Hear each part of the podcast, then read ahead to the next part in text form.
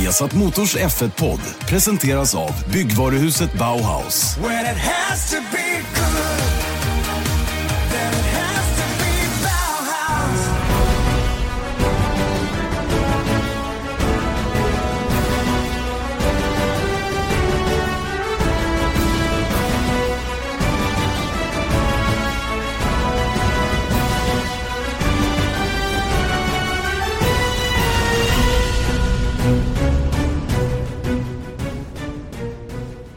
Mycket välkomna ska ni vara till en ny F1-podd. F1-podden på Viasat Motor som ni som vanligt hör på Acast, på iTunes eller på viasatsport.se.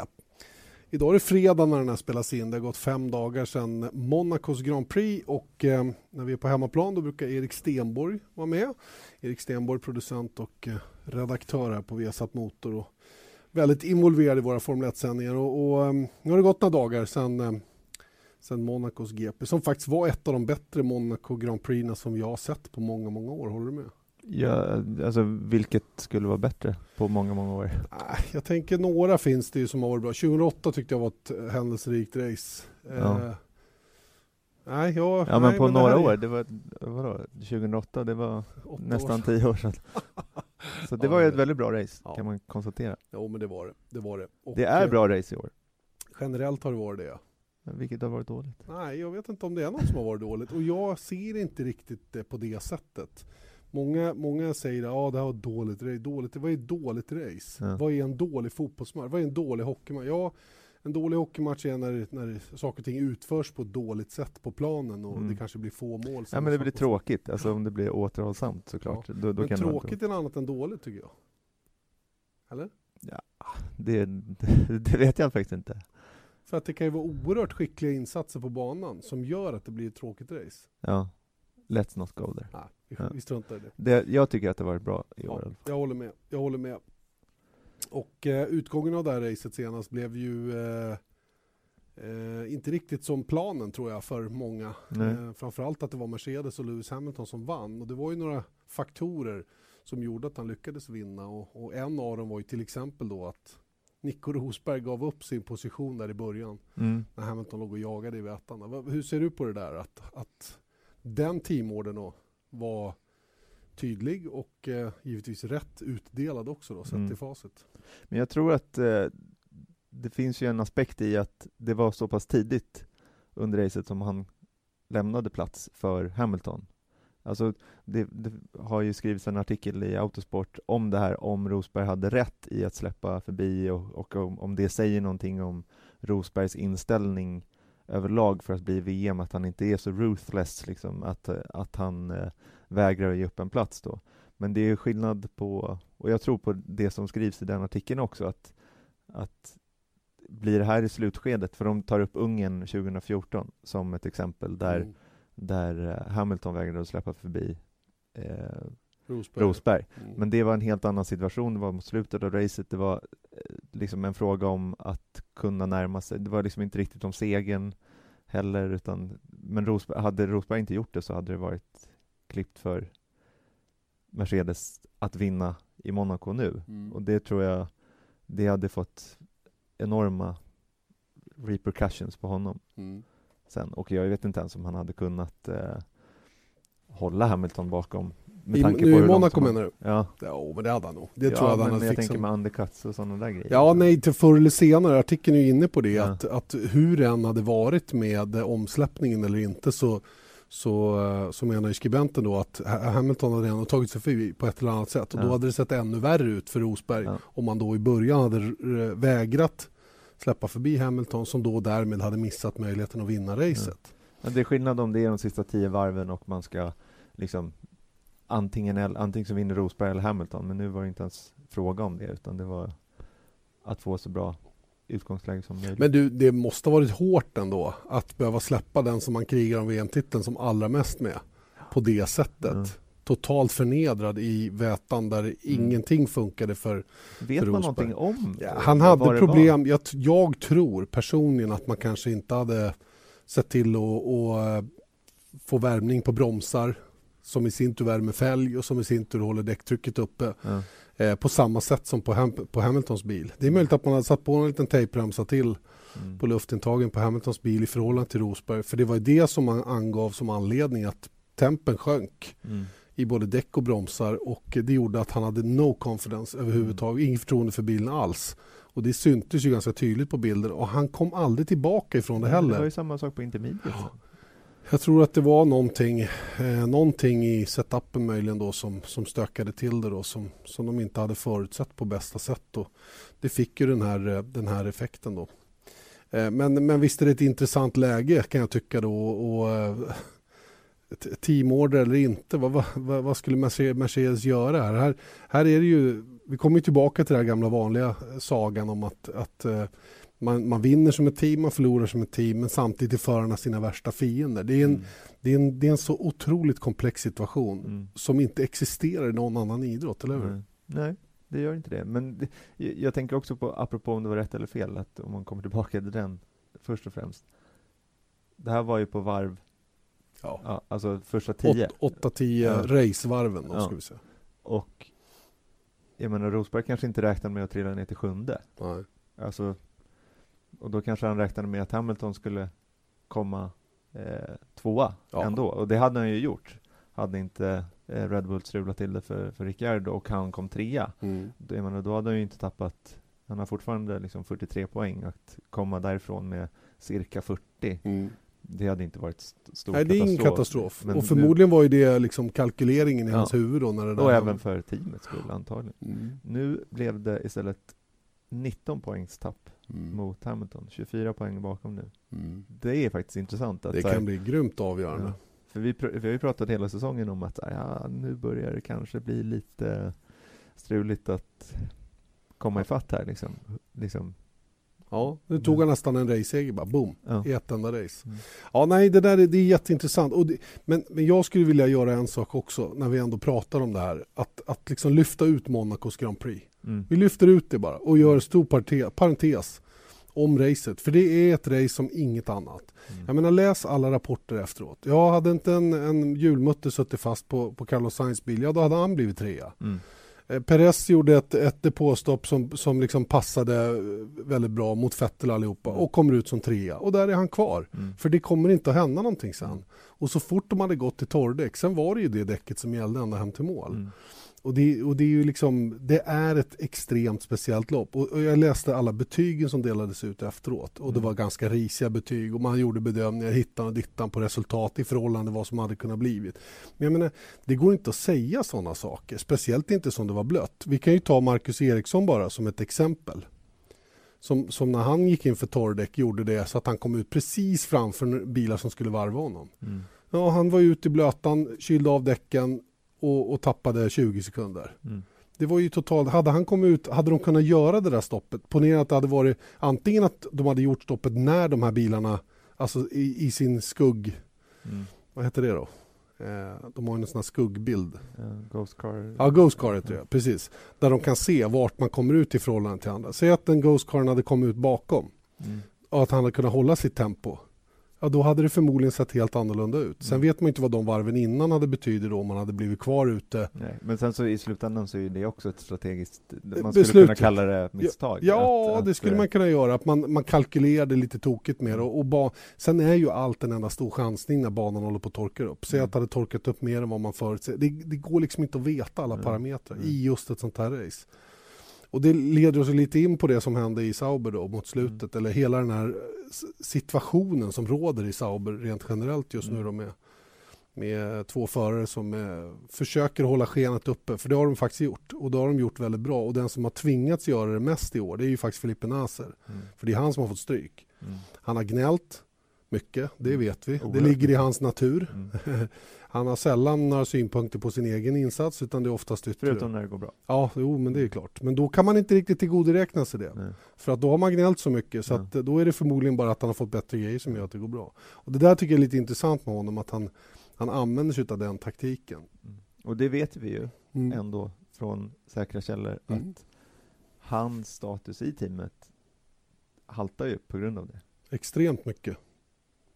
Just att man, att man eh, ja, man, man tar åt sig äran och eh, skyller ifrån sig, Ja. när, beroende på när det passar. Visst.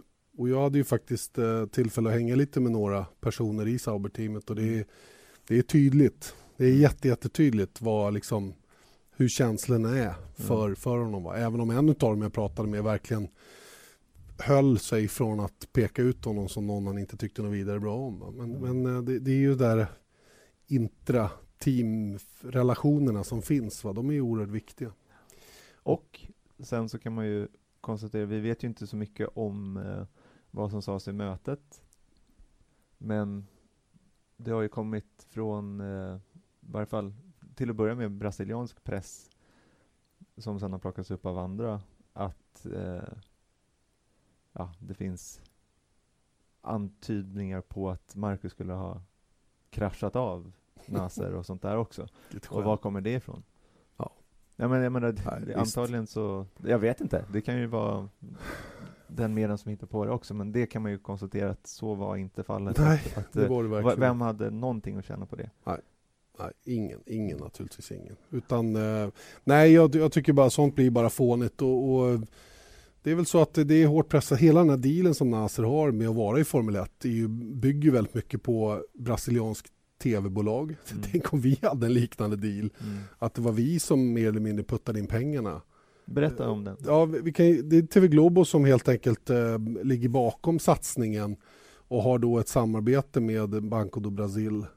Eh, antagligen för att de kan leverera ett x antal timmar coverage eller vad det nu kan vara. Och emot, motprestationen är ju då att, att Felipe Nasser får supporten för att köra i Sauber. Mm. Eh, vilket i sin tur är bra för TV Globo. Mm. Som, eh, jag menar, Formel 1 i Brasilien är gigantiskt Mm. i förhållande till Sverige. Det är ju fotboll naturligtvis i Brasilien också men sen är det Formel 1 som gäller och det har ju med all den tradition man har av duktiga förare genom åren och framförallt genom de världsmästare som man faktiskt har haft där då. Nelson Piquet, eh, Sen, Emerson Fittipaldi och Senna. Ja. Mm. Precis. Så att, jag menar, det finns, det är en lite speciell, det är ett speciellt upplägg som man har där. Och eh, det är klart att eh, när inte när inte saker och ting har gått riktigt som man hade tänkt sig. Man hade förmodligen ambitioner och förhoppningar om att det bara skulle vara swish så skulle Marcus vara efter och aldrig visa sig i närheten av Nasers briljans på Mm. banan. Mm. Riktigt så har det inte blivit. Nej, inte i Det, år. bör, det började ju bra men sen eh, någonstans mitt under fjolåret så vände det lite grann och den där trenden har hållit i sig i år. Och det ser ju ganska tydligt ett ändrat mönster i det Mm. avseendet. Va? Och det här har väl eh, på något sätt skapat då en situation där de känner sig pressade. Jag vet inte vad... eh, Man vet ju inte riktigt hur den ekonomiska statusen är i Banco do Brasil. Hela landet Nej. verkar ju gunga rent generellt där borta. Va? Så Mm. att, jag tror att det är lite tufft faktiskt på den sidan just nu och det är väl det som drar fram lite sämre sidor då eller uttalanden som, som men jag tycker ändå på något sätt när man har läst, jag läste någon blogg som han skriver för någon hemsida eh, Filip Nas, han försöker ändå vara någorlunda balanserad. Han, vet, han kan ju spelet men ibland kan han liksom inte hålla sig. Va? Nej.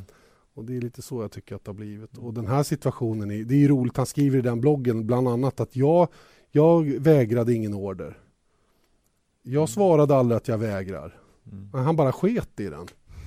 Det är ju liksom, det är Ja, ju, Give me a reason. ja men precis, snacka om Ja. att klyva på ett hårstrå. Mm. Herregud, det var extremt tydliga order han fick. Mm. Vilket han inte åtlydde. inte Hälften eh, av det. Nej. Jag pratade med en av ingenjörerna, han sa att ni skulle ha hört radiotrafiken innan, sa han. Mm. Ni skulle ha hört den. Mm. Vilket liv det var. Mm. Och han bara, han bara struntade i det. Mm. Och, och sen att, det- att det blev som det blev. Marcus har ju fått ett straff för, för, för omkörningsförsök. Det, går, det kan vi aldrig snacka bort. Så Mm. är det bara. Mm. Många är så himla upprörda över att Marcus gjorde en idiotisk grej, hej och hå. Eh, Hela den situationen. Men, men så, som det, så som hela förloppet blev så är inte det konstigt. Att, att saker och ting ställdes på sin spets på något sätt Nej. i slutändan. Men man måste ju separera de Ja. grejerna också. Det är väl ändå, do, domarna kan ju inte ta hänsyn till, Till det som har hänt Tio- innan. tio mål. Nej, nej. utan det var, det ansågs att eh, Marcus gjorde ett dåligt omkörningsförsök. Med facit hand så blev det inte så som man hade tänkt. Sen så kan man ju också diskutera att så här, ja men, du vet, vi, det, vi har också hört av Saubers ingenjörer att han kom in långsammare i den kurvan eh, än vad han gjorde varvet innan, Mm. vilket antyder då att han, han liksom finns ingen snack riktigt Att han om överkörde in i böjen. Att, han, att han skulle inte ha klarat kurvan i alla fall och sånt där. Men, men däremot så, ja, det, det var inget bra omkörningsförsök när man kraschade Ja, men med sin vad är, teamkompis. vad är, nej, okej. Resultatet blev inget bra. Men omkörningsförsöket var det inget fel på anser jag. Nej, inte försöket, men Nej. det är det jag menar också. Att så här, ja, Nasser, oavsett om han sket i, för att vi kan ju nästan garantera att Filippe Nasser visste mycket väl var Marcus var i kurvan. Så att när, och jag säger inte att han kraschade med flit Nej, eller, nej. eller var, var det nu, eller styrde in i Marcus. han med- fortsatte bara köra. Ja, Och då går det inte att köra om någon i Monaco. nej, och det är det jag menar att så här, med tanke på det då skulle man kunna lyfta det ännu högre upp så att säga att Marcus borde kanske tagit det i beaktning också Ja, att, ja. att han, han, Jo, hade, men- han hade ingen lust att släppa förbi honom, han hade säkert ingen lust att bli omkörd heller.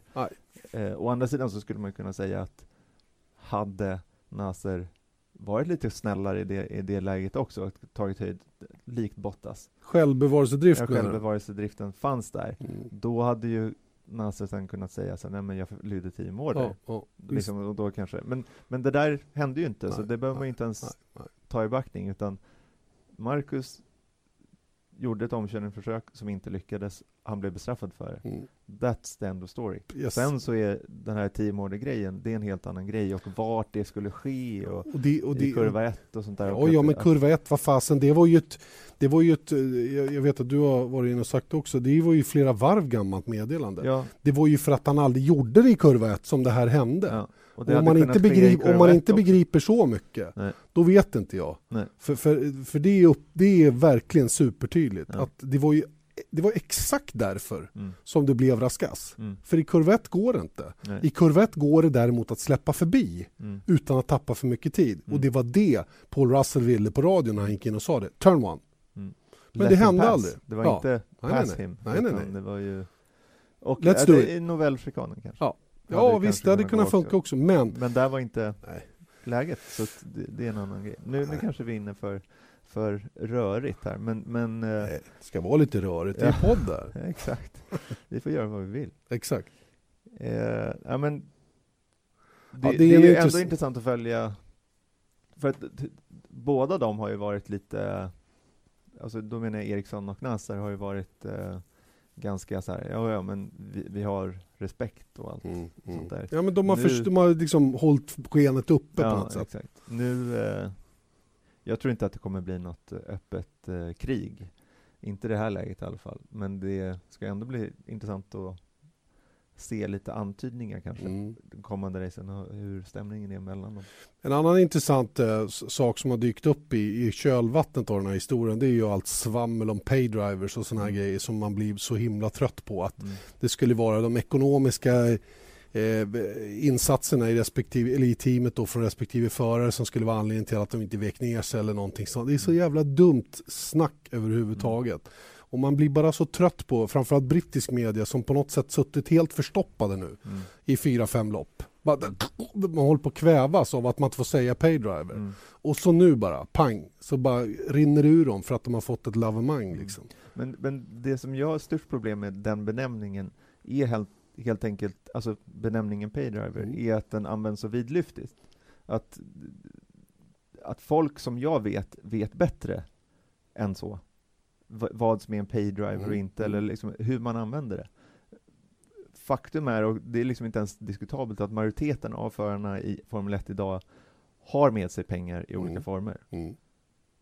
Och det är verkligen majoriteten. Eh, Liksom BBC, eh, Radio 5 Live-gänget, de är inga liksom, dumhuvuden och de vet det här också. Så är det liksom. Är Bottas och Massa paydrivers? Jag menar i den, i den negativa benämningen. Ja, I min värld är de, Ja, men neg- inte, inte i negativ mening. De, de, de är precis som alla andra bidrar ju till teamets Ja, budget. tar de med sig pengar? Ja. ja. ja. Men liksom, förstår du? Att, Mm, hur gör man den distinktionen då? exakt. Eh, Bottas, vad va, är det han har med sig? Ja, han, har väl, han har ett x antal miljoner euro i alla fall med sig in. Va? Sen Sen det vilka företag... 7 miljoner Ja, euro ja. årligen. Så Han det är ingen pengar. Nej. Och Petrobras som, som, som Massa har bakom sig, de är, gör det ju möjligt för Massa att bli attraktiv för Williams Ja, givetvis. Ja. Och då är det så här, det är lustigt med massa, för om man jämför med Banco do Brasil, som det är liksom vedertaget att Mm. Nasser har med sig Banco do Brasil och det är stort och det står Banco do Brasil över hela bilen, det är till och med rätt färger. Men, men ehm, tror du att det är lika dyrt att sponsra Sauber som Williams? Nej, det tror jag inte. Nej. Men gissningsvis inte Nej. i alla Det fall. borde inte vara det i alla Nej.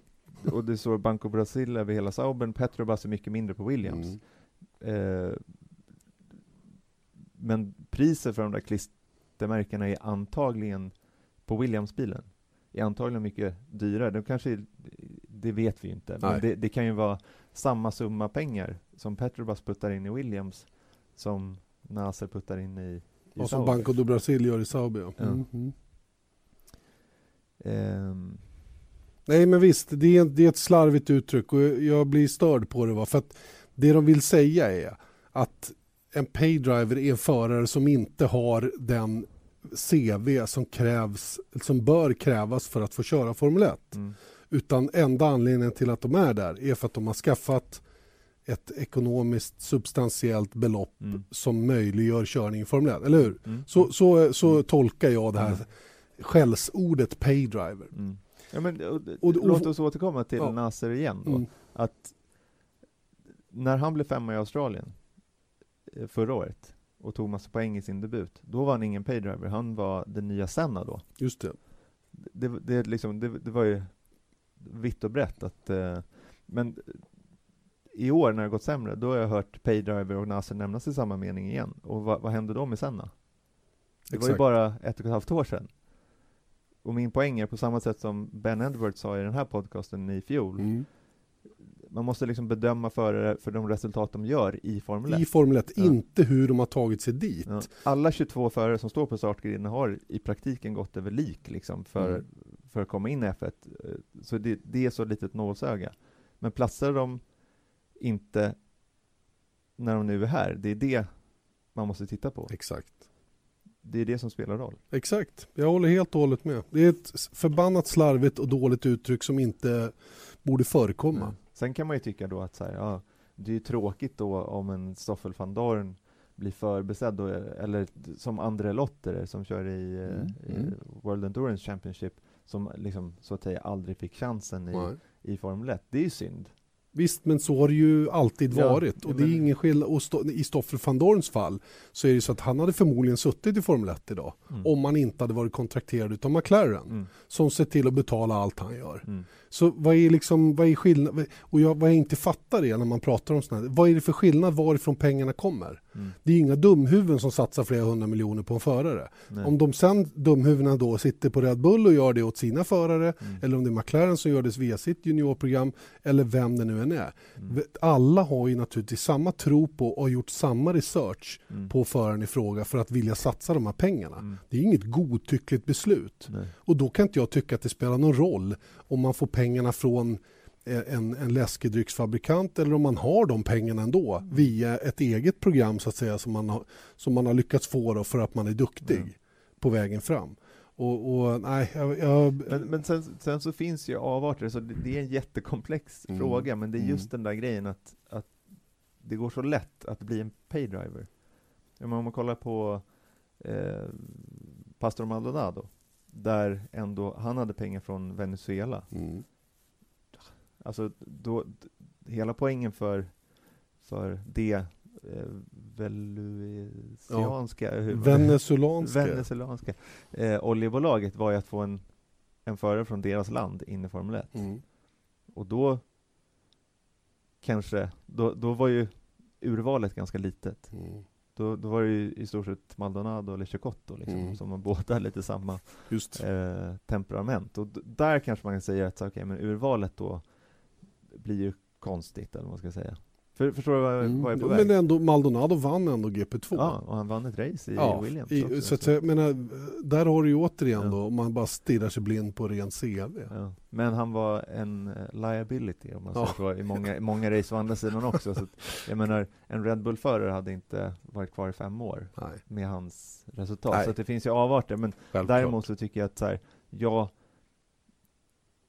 det finns ju någon form, jag, jag förstår innebörden, att så här, vissa platser bättre, vissa platsar sämre i Mm. Formel 1. Så kan det ju vara. Men det är just den där grejen att, att, eh, att en, en förare då skulle ha snott en annan förares eh, Plats. styrning. Ja. Det, det, det funkar ju inte Nej, i praktiken. verkligen. Och så resonerar man på det sättet, då har man verkligen inte förstått någonting av vad det handlar om Nej. överhuvudtaget. För att lika mycket som det handlar om att vara snabb och göra Mm. saker på banan, lika mycket handlar det om att ha alla andra förutsättningar på plats. Och har man inte de förutsättningarna på plats, ja, då kommer man aldrig komma någon vart i den här Mm. världen. Mm. Take it or leave it. Mm. Och det, och det, är liksom, det går går tillbaka 50 år i tiden, 100 år i tiden. Mm. Sen man började köra racerbil. Mm. För att det är så himla dyrt. Mm. Ja, det är om detta. Fan, det varit lite upprörda känslor. Nu jag igen också. Det är inte heller bra. Det är Nej. tur att det är min podd än så länge. Ja, Jag kan redigera den bli, va? Ja, du ser nästan lite, du är lite röd i ansiktet. Ja, men lite. Jag blir, lite upprörd kan jag bli ibland. Jag, ja, det har varit mejlkonversationer om både det ena och det tredje och, och kommentarer här och där som man liksom får bita sig i tungan för att liksom hantera. Ja. Just för att man eh, inte... eh, Jag har inte samma uppfattning. Nej. Så är det. Eh, ska vi kolla lite grann på förarna då, vad de gjorde i, i, eh, lite snabbt bara i, i Monaco. Det är väl eh, svårt att ge något annat än toppbetyg åt både Lewis Hamilton och Daniel Ricciardo. Mm. Eh, Ricciardo som, som är en sån klassförare, jag har sagt det förut, han är verkligen en sån som håller på och kör in sig i det där gänget som kan göra det nästan omöjliga Mm. i väldigt, väldigt svåra situationer. Jag tyckte han gjorde det den här gången. Mm. Eh, Hamilton eh, tog vara på chansen, Mm. så kan man väl säga. För den, han körde sig inte till den här segern. Det var Mm. inte på ren fart, utan det var ju för att eh, det var saker och ting som hände. Eh, Ja, jag, på, ja, Red Bulls Ja. depåstopp. Bland annat. Mm. Och, och att Rosberg då gjorde det han gjorde Ja. Så tidigt i racet Ja. som han gjorde. Det är också en avgörande faktor för att Hamilton skulle kunna vinna Mm. överhuvudtaget. Det jag tyckte var väldigt intressant med, med Ricciardo efter racet var Det är nog första gången jag sett den mannen arg alltså. Mm. Han var duktigt förbannad. Och det var nästan sådär äh, som man blir lite Ja, vi förstår att du Mm, inte mm. är glad, men liksom, alltså, Mm. man är så ovan att se honom där. Men jag tycker samtidigt att han skötte det väldigt snyggt Ja. i att han säger så att det här, han sa ju i praktiken att eh, nej, men han, han kände sig eh, blåst Ja. helt enkelt. Vilket han också blev. Ja, Och han, han sa så här i, på radion tycker jag var rätt talande. Grabbar, det finns inget ni kan säga nej, som kommer förändra det här. nej. Det gör ont. Mm. Och det, det, är liksom, det räckte så. Mm. De försökte ju naturligtvis, this was your victory, bla bla bla. Mm. Spelar ingen roll vad de säger. För Nej. det spelar ingen, det är liksom, han blev blåst på segern för andra racet i rad. Mm. Två race som han faktiskt hade och skulle ha vunnit Ja. bägge två. Men i, i Spanien kunde man ju ändå förstå tankesättet tankesättet som Red Mm. Bull gjorde. Mm. Nu var det ett rent klant situation som gjorde det. I Monaco menar du? I Monaco Mm, ja. ja. mm. Men i, i Spanien så visst, jag förstår att det gjorde ont också för honom personligen, men samtidigt så var det ju Ja, de, vill, de försökte ju täcka av uh, Vettel där Mm. liksom. Ja, men de tog varsin gubbe. Ja. Och de trodde i Red Bull mest på att Vettel skulle bli den farliga. Ja, De hade liksom eh, förbisett att de andra två ja, satt exakt. på en, Ja, en lite bättre i kraft av banposition. ja, Eftersom Barcelona är så svår att köra om på. ja. Nej, det var, den får han aldrig tillbaka. Nej, det är kört. Eh, Sergio Perez är ju ett mysterium. Mm. många sätt. Eh, vanvettigt snabb i rätt förutsättningar. Eh, men eh, ja, jag, jag är lite osäker bara på hur hans spann ser ut. Mm. Hur stort är det här spannet när han faktiskt kan hamna på pallen? För Mm. varje gång han är på pallen så är det utdragna stintar. Mm. Det är så här monsterkörning 50 varv plus Mm. på ett samma sätt däck Mm. eller, eller vad det nu kan vara. Eller lite speciella förutsättningar som i Malaysia när han tog sin första pallplats jag för Mm. mig. Eh, Med 2012, Sauber. ja, med Sauber, ja, när han jagade ikapp eh, Fernando Alonso där på slutet. Det var ju Mm. ett sånt där oerhört speciellt lopp också. Det verkar vara hans melodi så att säga. Ja. Han, han sitter i tillräckligt bra bil för att kunna utnyttja de här Ja. situationerna. Ja, han har tagit sex pallplatser va? Mm, tror det. Och jag tror alltså att varenda alltså, I och för sig, han har suttit i en Sauber, han har suttit i en Force India när han har tagit de här. Mm. Så att det är klart att det krävs ju också lite speciella omständigheter. Men det är ändå intressant att det han är där då och får de här konstiga Mm. Ja, han, han tar ju chansen när det kommer. Men sen så i McLaren, då tog han ju inte en Nej. enda pallplats. Och det, det hade ju mycket att göra med att McLaren hade en ruggig dipp just det året. Ja. Då, men, men det var en svår situation för honom och man undrar lite så här, är han värd bättre material? Eller Mm. är han en midfielder? Mm. så att säga, som alltid kommer att vara en midfielder. Va? Mm. Han, eh, Jag trodde du skulle säga paydriver. ja, det är han ju. ja, En tydlig det är alla. Precis. Kan han, hur länge kan han betala sig kvar i Formel 1? Exakt. Ja, ja. Eh, för att vara lite tråkig och skoja. Men eh, han, eh, nej jag vet inte. Han var ju nära, tillhörde ju Ferraris Junior Driver Academy Mm. eller vad den heter. Eh, som han då klev av när han tog eh, kontraktet med McLaren som han trodde var Mm. the future. For the long haul. Och så blev det bara pannkaka. Mm. Så det är en jättespeciell förare som är oerhört duktig men eh, lite frågetecken för hur bra han är, hur, eller hur brett spannet är så att säga. Mm. Ponera att han hade suttit i en Mercedes till exempel. Hade han varit så dominant som, som Hamilton var under fjolåret eller som Rosberg varit i år till Mm. exempel. Ja, kanske. Who knows? Who knows? Men vi ska försöka ta reda på det faktiskt till Kanada. Vi har i alla fall requestat honom. Jag gissar att eh, för att intervjua honom då. Ja, just det. Just det. Jag tror inte att vi är ensamma om Nej, det. det är jag fick känslan av när jag pratade med Force Indias pressmänniska där, men eh, han skulle försöka lösa något. Just. Så vi får fråga honom själv. Mm. Ett annat mysterium måste ju ändå Daniel Kviat vara. Hade väl inte en av sina bättre helger i Monaco, det kan jag inte påstå. Han har det tufft alltså. Ja, Ut- visst har han det. Och Utkvalad av Sainz och miserabelt race och som liksom kröntes med kraschen. han, är så, han är i obalans. För bilen var fruktansvärt snabb i Monaco. Toro Rosso. Det visar han själv också vid ett Mm. flertal tillfällen. Ända Sen- fram till Q3. Ja, kan man säga. När han fick stryk då. Så. Men han var fortfarande med där uppe. Det skiljer inte jättemycket tid. Mm. Eh, Det som var intressant var när bilen började krångla för honom eh, att han, eh, ja, han började sen att stressa. Han låg ett varv efter, låg i vägen för folk på en bana där det, det absolut sämsta du kan göra är att ligga och vara i vägen. Mm.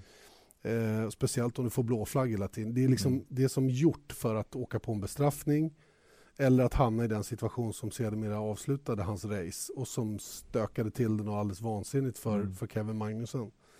Så att eh, han är, eh, han är riktigt illa ute Mm. och jag tror inte han stärkte sina aktier hos Red Bull direkt. Nej. Jag tror att han vet att han är på väg ut. Och alltså, han måste vara det. Mm. De behåller liksom inte en förare som de har liksom petat till, till Toro Rosso un- under pågående säsong. Och det är inte lätt efter att Red Bull sparkar dig. Nej, det, men Alltså det, för ett fortsatt karriär i, i F1. nej, och det var ju lite det jag var inne på när de gjorde det. Visst, det var ju ett genidrag med tanke på att Verstappen vann, men Mm. man gjorde så många eh, lite olyckliga Mm. och sett till att man faktiskt har ett team till i Mm. Toro Rosso som också behöver fungera någorlunda. Mm. Så vad, vad, vad är nästa steg då? Ska de sparka ut Kviat igen och stoppa in Gasly eller vad, vad, vad, liksom, vad ska de göra? Ja. Ja, men kanske inte under säsongen. Gasly har ju för sig inte... Nej, han är ju precis likadan. Ja. Han är också en loose cannon. Mm. Sjukt snabb. Mm. Riktigt, kanske den allra snabbaste. Mm. Eh, Marcus hade pratat med sin ingenjör i damm som hade sagt att, att Gasly är riktigt, riktigt snabb. Mm. Men han har svårt att hålla ihop det. Vi har ju en annan som är likadan i GP2, det är Sirotkin. Mm. Sergej Sirotkin som också har den här superspeeden men Mm. som gör lite för många misstag. Mm. Har liksom svårt att hålla ihop det. Mm. Kviat börjar bli lite likadan. Jag Mm. tror också att han är otroligt snabb. Mm. Men eh, det är liksom allt är inte på rätt ställe. Nej. Men det är intressant det där, vi, var ju inne på det lite kort sist. Apropå att få sparken från, eh, du pratade om Verstappen, att han har ett management och det är ovant Mm. för Red Bull Red att Bull, ja. hantera, för de brukar hantera, Ja, de tar Alltihop, killarna liksom. så små så Ja. att de har inget management. ja. Och om man tittar då på folk som har kört för Red Bull och sen får sparken, det är Vittantonio Liuzzi, Scott Speed, Sebastian Bourdais, Jaime Alguersuari, Boemi och Verne. Mm. Och det är bara Liuzzi som tävlat i F1 efter att de har kört för Red Bull. Mm. Och Liuzzi hade eget management. Och det hade inte de andra. Och Liuzzi var ju också en som var med så himla tidigt. Så att det här eh, juniorhistorien hade inte riktigt tagit Nej. fart, tagit Nej. höjd på det sättet heller. Ja, för Liuzzi kom tillbaka till Mm, Force Force India. Han körde i Spanien va? Ja, HRT också, Ja. stämmer. Det lilla det blev. Ja. Kviat har inget, det, det, poängen är att de hjälper en upp i F1, tar hand om allting, allt, de har ju allt, alltså Mm. PR-maskineriet, de gör pengarna, allting, man behöver inte bekymra sig om någonting, vilket är en fint väg, men när man väl åker ut, då står man ju där Då det fritt utan, fall. ja, då står man ingenting. Kviat har inget management, Nej. så det är inget bra läge just nu. Men han fick ju till och med frågan, inte av oss då, men eh, efter racet så hade han fått en fråga om att eh, eh, har du nej, han, sa- han sa så här, ja men jag, jag börjar se mig om efter livet efter Red Bull. Mm. Inte med de orden, men han, han sa någonting sånt och, så bara, och då fick han frågan, men har du ett management som, och då var jag lite ledsamt, no. så det får vi se. Å andra sidan hade Kviat kanske redan varit utanför Formel 1 idag. Redan i år. Ja, Vet, vet du varför? nej. För Kviat körde bara en säsong i Toro Rosso innan Vettel lämnade Red Bull för Ferrari. Hade Vettel stannat hade Kviat nu varit inne på sin tredje säsong i Toro Ja, Rosso. det. Vilket är ovanligt, det är bara Buemi som fått tre säsonger i Toro Rosso. Sen åkte han ut i och för sig. Ehm, hypotetiskt, jag vet, men, men Kviat hade gissningsvis fått sparken redan efter fjolårssäsongen.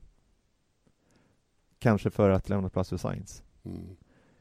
Alltså har Kviat kanske fått en gratis Ja, säsong. fick ett, Om man vill se det på det lite sättet. andrum. Så, Ja, ja. men det är mycket som talar för det. Jag menar Mm. Red Bull är ju ganska tydliga i sitt sätt att jobba. Mm. Och de, eh, jag tror inte att de eh, avvek speciellt mycket den här gången heller. Nu blev situationen sådan eftersom Vettel bröt sitt kontrakt Mm. och flyttade att de behövde hitta en annan lösning Mm. in med, Fett, eller in med Kviat. Mm. Sen kanske han hade, han hade kört fjolårssäsongen säkert i, Ja, i, eh, tillsammans med Verstappen kanske. just.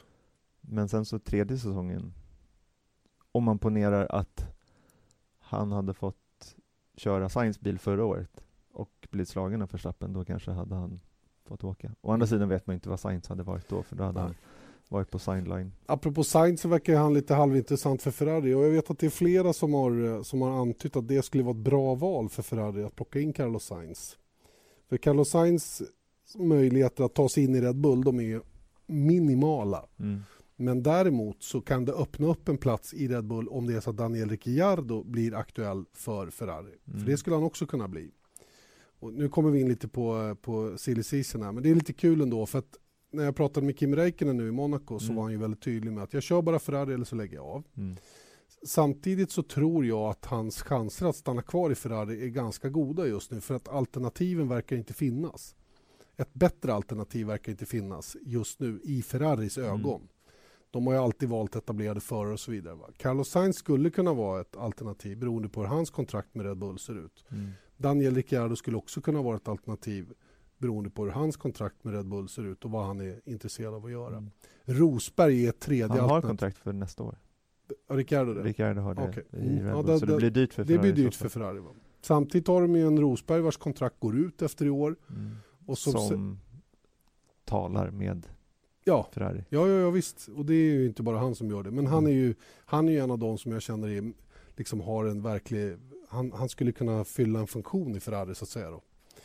Eh, bredvid Sebastian Vettel. Enda som talar emot det är två tyskar då, om vi nu gör Rosberg till Mm. tysk då. Mm. I, i, i det team. Men jag tror Ferrari har aldrig funderat över sånt. För dem är teamet det största. Vem som kör och Mm. levererar på banan det är liksom underordnat Mm. hela den biten. Ferrari italienskt och bla bla. Mm.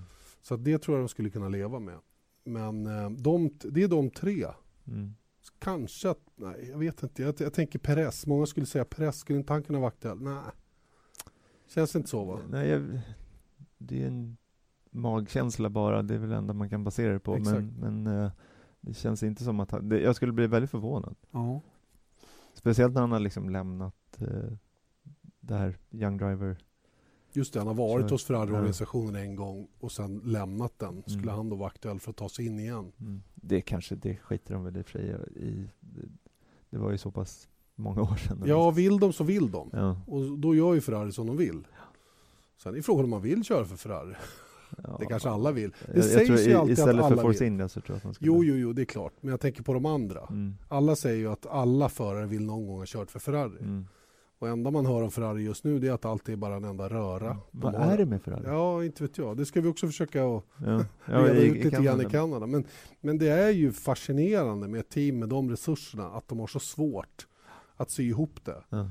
Och att det bevisligen går. Det, har, de- det gjorde de ju under 2000 fram till 2004 när de vann fem raka titlar. Ja. Egentligen redan från 96 Mm. när Schumacher kom dit. De Mm. var ju på vippen att vinna VM både 98 och 99. Mm. 98 var de ett motorstopp ifrån det i, i Mm. Japan. 99 ett benbrott. Mm.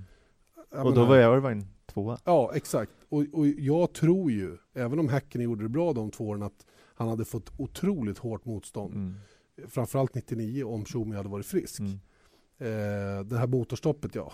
jag vet inte om det var det som avgjorde. Men det var ett avgörande läge i alla fall som Mm. det skedde. Mm. Och det gjorde att Häcken kunde, kunde säkra VM-titeln den gången. Så att du vet, det går. Mm. Men det måste göras på rätt sätt. Och jag vet inte. Eh, Nej, men med dem, de har bäst resurser i Formel 1. mm. De har hur många som helst, alltså då, och då pratar jag ekonomiska och antal människor i alla fall.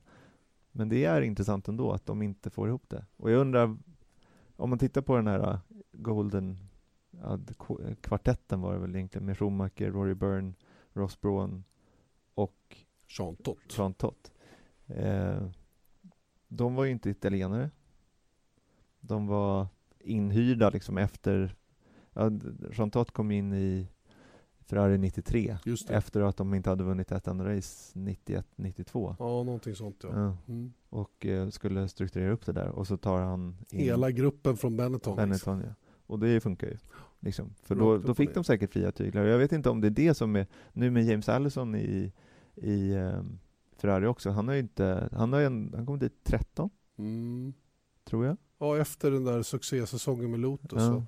Så Och eh, jag menar, det är ändå tredje året i alla fall han är inne på, tror jag. Och det, men han kanske inte får fria tyglar. Alltså jag tycker bara att här, det man hör från Ferrari idag är liksom väldigt starka uttryck att nu, inför säsongen, jag, liksom, jag blev nästan förvånad. Alltså nu undrar man ju verkligen på inför säsongen att så här, vad är det de har egentligen? Har de en double diffuser liksom som Mm. ska, för det lät ju som att de skulle, de var i kapp och, om inte om liksom. Mm. Bättre På motor och allting var Ja, bättre. allting var toppen liksom. Och eh, nu blir de slagna av Force India. Mm. Ja, intressant läge för Och då blir Ferrari. folk arga. Alltså Ja. Sergio Marchionne Mm, och mm. Arriva Ben är hur galna som helst och liksom. Och jag vet inte, är det sättet att göra det på? Ja, jag vet inte. Vi ser ju inte riktigt samma eh, ledarstil i Mercedes Nej. som, som gör det här bra. De har jobbat på lång sikt. De tog några hundår. 10, 11, 12 framförallt. 13 lite bättre. 14 riktigt bra, vinner VM. 15 total dominans. Mm. Och 16 på väg åt samma håll. Även om Mm. i, alltid i ett reglement, ju längre man kommer in i det, ju tajtare blir det ju. Men Mm. de har ju verkligen, och jag vet inte vad de har för målsättning internt. Ska de ta tre VM-titlar och vad händer sen? Vad händer sen i Mm. Mercedes? Man är ju livrädd att de bara drar. Mm. För det skulle de ju kunna göra. Jag menar hur bra är det för dem om de var tredje bästa team eller näst bästa team, alltså på sikt. Mm. Och sådana saker. För det är ju någon annan som kommer att ta över efter Mercedes. Kanske redan 2017 med det nya reglementet som kommer. Mm. Det är ju... Men det där med att folk, eh, det, det, visst det händer ju stundtals, men jag menar det, kolla på Red Bull liksom som har, de har ju i praktiken tjatat om det där så fort de har haft- en motgång sedan 2005 liksom. Att nej men nu, nu drar vi. Mm. Och Jo. nu har de signat på Ja, de, eh, Renault-deal. just det. Och de var ju först med att signa ända fram till 2020. Så Ja. att jag menar, Så, så att det, det, jag, jag vet inte om man drar sig ut F1 så lätt heller. Att, eh, med tanke på de resurserna de laddar in. det verkar ju korkat. Men det är klart, det är det enda påtryckningsmedel man har. Det är att Mm. säga att vi, vi skiter i det här nu om inte vi får rätt förutsättningar. Mm. Och det nu, Ja men det är en annan sak. Ja. Men jag menar att man skulle, skulle de eh, vara tvåa eller trea mm. 2017 eller 2018? Ja, du tänker Mercedes men Ja, skulle Mm. de behöva skulle, skulle det vara liksom den typen av katastrof att man skulle välja att lämna? Nej, inte välja att lämna på det viset. Men det är ju så vi ska väl ha klart för oss att Mercedes kommer ju inte att vara där om de inte säljer bilar på det. Nej. Och det, det är ju de, den, den, var, var den brytpunkten går så att säga, det vet ju Mm. inte jag. Jag har ingen aning. Ja. Men vet det ju- nog, nog de inte helt själva. Nej, det tror inte jag heller. Hörru, vi har pratat väldigt länge. Fredag eftermiddag. Vi vill ju åka ut i solen nu och inte Mm. sitta här inne och trycka. Så att vi tar och rundar av den här F1-podden. Eh, hoppas att vi inte har rört upp känslorna för mycket hos er som lyssnar. Bara hos dig. Bara hos mig? Mm. Äh, jag var inte så arg heller. Jag bara, bara gurgla till lite. Ja. Nej, men det har varit en, det har varit en eh, märklig vecka faktiskt. Där, ehm, det har varit lite svårt att smälta det som hände i Monaco faktiskt. Det var Mm. en konstig situation som hände. Och det är Mm. ju så intressant också när en svensk är inblandad i något sånt här Mm. kontroversiellt. Det hade ju Mm. kunnat vara två andra förare i teamet. Och hur diskussionerna hade gått heta. Och det här att man beskylls för att inte vara objektiv och sådana Mm. saker. Det finns massor med saker i det här som är intressant som man får försöka hantera vartefter. Mm. Men nu eh, blickar vi framåt. Jag hoppas ju att det kommer besked om hur det går för Sauber. Mm. snart. Mm. Mm. Det har ju antytts till mig att det skulle komma väldigt snart någonting utav antingen åt det ena eller andra hållet. Mm. För något måste göras nu snart. Vi går alltså in i en period nu. Vi åker till Kanada nästa gång. Och sen Mm. är det en vecka till Baku, en ledig helg. Sen är det fyra race på fem veckor Mm. innan sommaruppehållet. Klarar Sauber det? Utan att någonting händer nu? Mm. I don't know. I don't know either. De har sagt, eh, det var inte i maj förra året att man skulle snart få besked. Mm, Eller vad det var, exakt. så det var ett år sedan. så det rullar på. Ja, det gör det. Nej men det vore ju, alltså, Ja, det är otänkbart just Ja. nu. Men eh, det, det, finns en, det finns absolut en risk mm. att det går att pipa. Men det finns också en chans Mm. att det finns någon lösning på lut och att man åtminstone reder ut den här säsongen för att sen jobba vidare på någon mer permanent historia. Ja, jag, jag bara, ja, det känns så, jag vet inte. Det, det, det har ingenting att göra med, med Marcus Erikssons eh, inblandning, ja, lite kanske, men, men att ett team försvinner under säsongen, det är ju inte positivt i något avseende. Nej, verkligen inte. Och vi hoppas sannoliken att det inte händer heller. Ja. Tack så mycket. Trevlig helg. Detsamma.